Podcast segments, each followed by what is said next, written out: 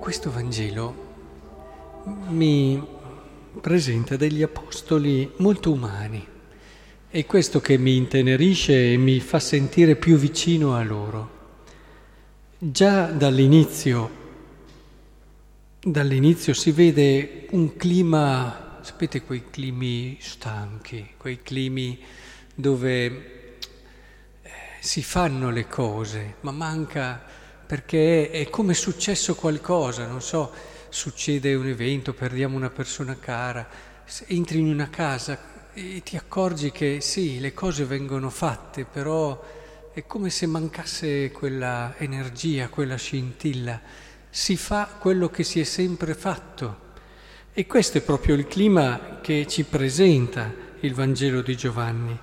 Sono insieme, Simon Pietro dice io vado a pescare, gli altri, beh, veniamo anche noi, dai, quasi a dire, è, è come dire un clima di persone disorientate, persone che mancano di qualcosa, che hanno vissuto qualcosa di forte che in un qualche modo adesso non c'è più. Quando già era l'alba Gesù stette sulla riva, ma i discepoli non si erano accorti che era Gesù.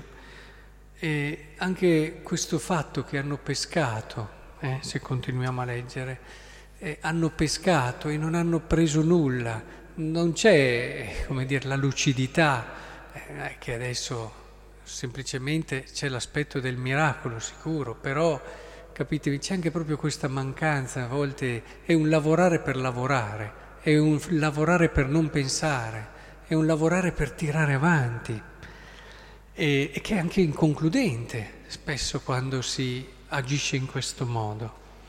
Ecco che Gesù arriva e subito torna, come dire, una energia, è, è, è molto anche eh, toccante vedere come chi lo amava lo riconosce, è lui Eppure non è che fosse uguale, non è che sappiamo che il risorto, non è che lo vedi è identico, e infatti lo si vedrà dopo, però subito c'era come nel cuore questo desiderio e Pietro che si sveste, si riveste, scusate, e si getta in mare. Gli altri discepoli vennero alla barca trascinando la rete. Ecco che c'è proprio come dire, ma quanto gli mancava, ma quanto gli mancava. Cioè, questo quadro, non so se anche voi fa questa... Io mentre lo meditavo dicevo, ma quanto gli deve mancare quell'uomo lì? Hanno giocato tutta la loro vita, hanno investito, si sono sentiti toccati, amati come nessun altro, hanno forse per la prima volta sentito e gustato cosa voleva dire vivere davvero, con uno scopo, con un significato e un senso che erano legati all'amore di colui che li aveva guardati in un modo diverso da tutti gli altri.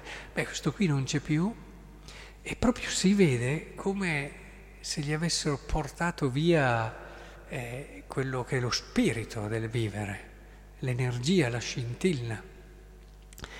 E, e questa reazione dimostra davvero che anche solo il pensiero, e poi è bello perché sono lì, eh, nessuno osava domandargli chi sei, perché sapevano bene che era il Signore. Gesù prese il pane, lo diede loro così pure il pesce. E, è come il percorso che la persona fa per arrivare a riconoscere questa presenza del risorto, ma è un percorso che è possibile e qui mi ricollego un po' all'idea madre che ci guida fin dalla Pasqua, se tu nella tua vita hai vissuto questa esperienza con Lui. Ecco, vorrei davvero che ci mettessimo allora così vicini agli Apostoli in questo momento, perché se nella prima lettura lo abbiamo visto Pietro così forte, così coraggioso, è arrivato lì attraverso anche questa questa prova, questo disorientamento profondamente umano di colui qui che si è legato a quest'uomo e che alla fine si è sentito vuoto senza di lui. Ecco, cerchiamo davvero di verificare nella nostra esistenza quanto davvero Cristo pesa, quanto sarebbe la nostra vita nel momento in cui eh, percepissimo che lui non c'è più, poi dopo sappiamo che è risorto, eccetera, ma proviamo ogni tanto a verificarlo. Nei santi a volte mi colpisce come nei momenti di prova di fede stessero male, avevano delle prove proprio fisiche, sudare fortissimo e a volte momenti di angoscia profondissima, eh, perché effettivamente, ma gli tiriamo via tutto quello che è la loro vita.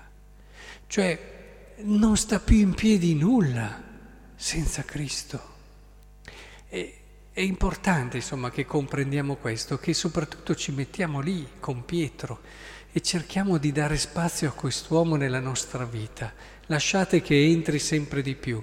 Magari ci saranno anche dei momenti di prova, dei momenti nei quali ci sentiremo così un po' disorientati. E prima di chiudere però vorrei anche dirvi questa cosa, al di là di un discorso di fede in senso stretto, ci sono persone che hanno ricevuto delle prove grandi nella vita, hanno perso persone care, e, e questo vuol dire perdere un senso. Quante volte un coniuge o un contratto che mi diceva è come se la mia vita avesse perso il suo scopo, il suo significato.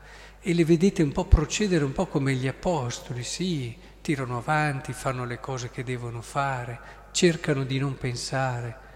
Ecco, abbiamo un occhio di riguardo per queste persone e cerchiamo davvero di accostarci a loro in un modo mh, mm, delicato, attento, ma con quella presenza che pian piano, gradualmente, tende a ridare loro quella speranza proprio perché si accorgono che l'amore però non è finito e lo possono trovare anche nel nostro essere lì accanto a loro.